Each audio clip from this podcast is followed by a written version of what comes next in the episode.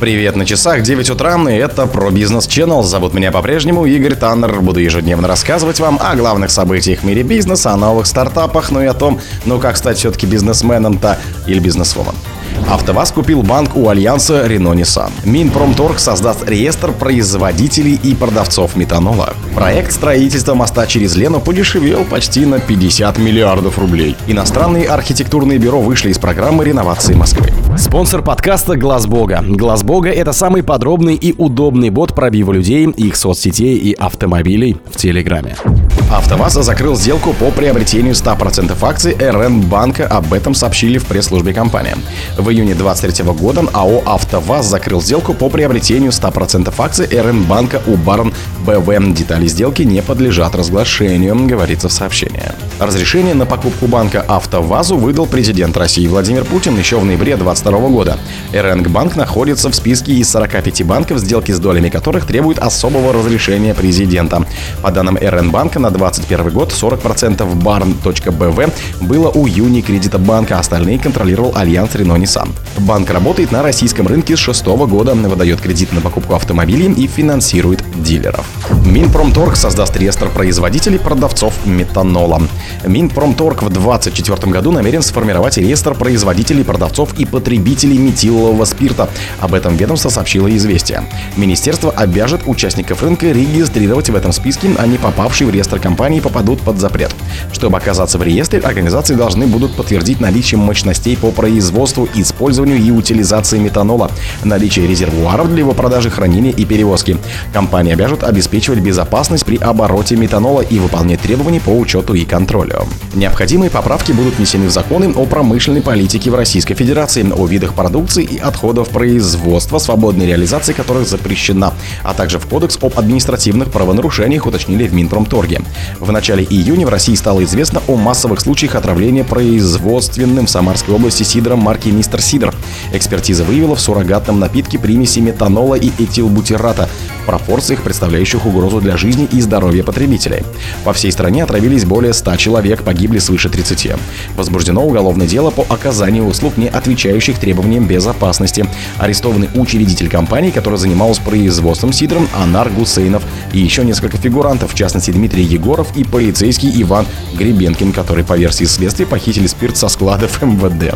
Проект строительства моста через Лену подешевел почти на 50 миллиардов рублей. Стоимость строительства моста через реку Лена в Якутске, который планируется реализовать подрядная группа ВИЦ совместно с Ростехом и Сбербанком, снизилась на 46 миллиардов рублей. Со 176 миллиардов до 130 миллиардов рублей. Об этом рассказала глава Якутии Айсен Николаев в кулуарах Петербургского международного экономического форума и подтвердил представитель группы ВИЗ. Пересмотр проекта выполнен по поручению вице-премьера Марата Хуснулина, курирует стройку в федеральном правительстве, пояснил министр транспорта и дорожного хозяйства Якутии Владимир Сивцев. Мы, во-первых, пересмотрели все решения, связанные с подъездными путями. То есть там были, как мы уже потом в ходе работы выяснили, все-таки завышенные оценки по насыпям и по ширине и так далее, сказал Николаев. По его словам, из проекта убрали различные излишества. Пресс-служба группы ВИЗ сообщила 10 июня о том, что совместно с генпроектировщиком проекта Институтом Гипрострой Мост Санкт-Петербург правительство Якутии скорректировало проект Ленского моста и направило его на рассмотрение глав госэкспертизу, но тогда в группе не уточняли, насколько снижена ее стоимость.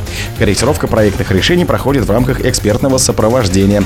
Глав госэкспертиза в тесном сотрудничестве с проектировщиком и заказчиком отрабатывают все рабочие моменты, отметили в пресс-службе глав госэкспертизы. Дальнейшие решения по проекту будут приниматься после заключения этого ведомством, добавили в аппарате Хуснулина.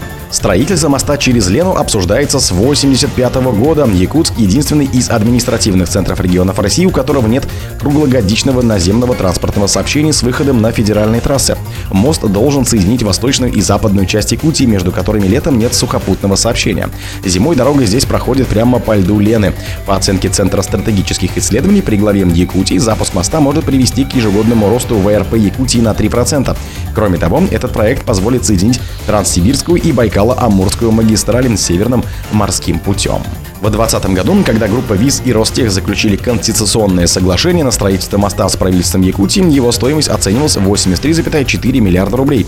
Весной 2021 года Хустулин поручил ее снизить. После этого Николаев сказал, что для строительства необходимо лишь 68,5 миллиардов рублей. Но осенью 2022 года стало известно о том, что стоимость строительства моста может все-таки вырасти вдвое до 176 6 миллиардов рублей. Проект с такими параметрами на госэкспертизу направили региональные власти.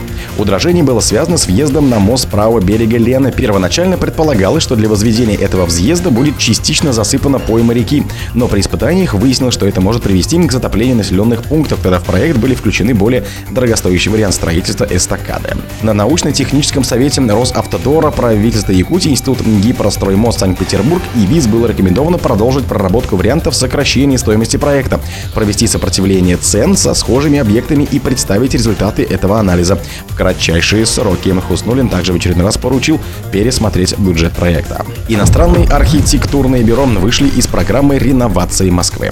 Власти Москвы сохраняют планы по финансированию и срокам реализации программы реновации жилого фонда, несмотря на текущую экономическую и геополитическую ситуацию, хотя от участия в ней отказались иностранные архитектурные бюро, заявили в интервью главный архитектор Москвы Сергей Кузнецов.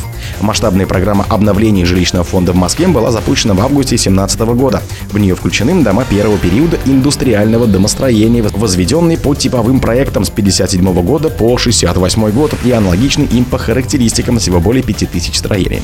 В результате реализации программ около 1 миллиона москвичей из ветких пятиэтажек переедут в качественные современные дома, указан на сайте фонда реновации. Срок реализации программы до 1932 года. О других событиях, но в это же время не пропустите. У микрофона был Игорь Таннер. Пока.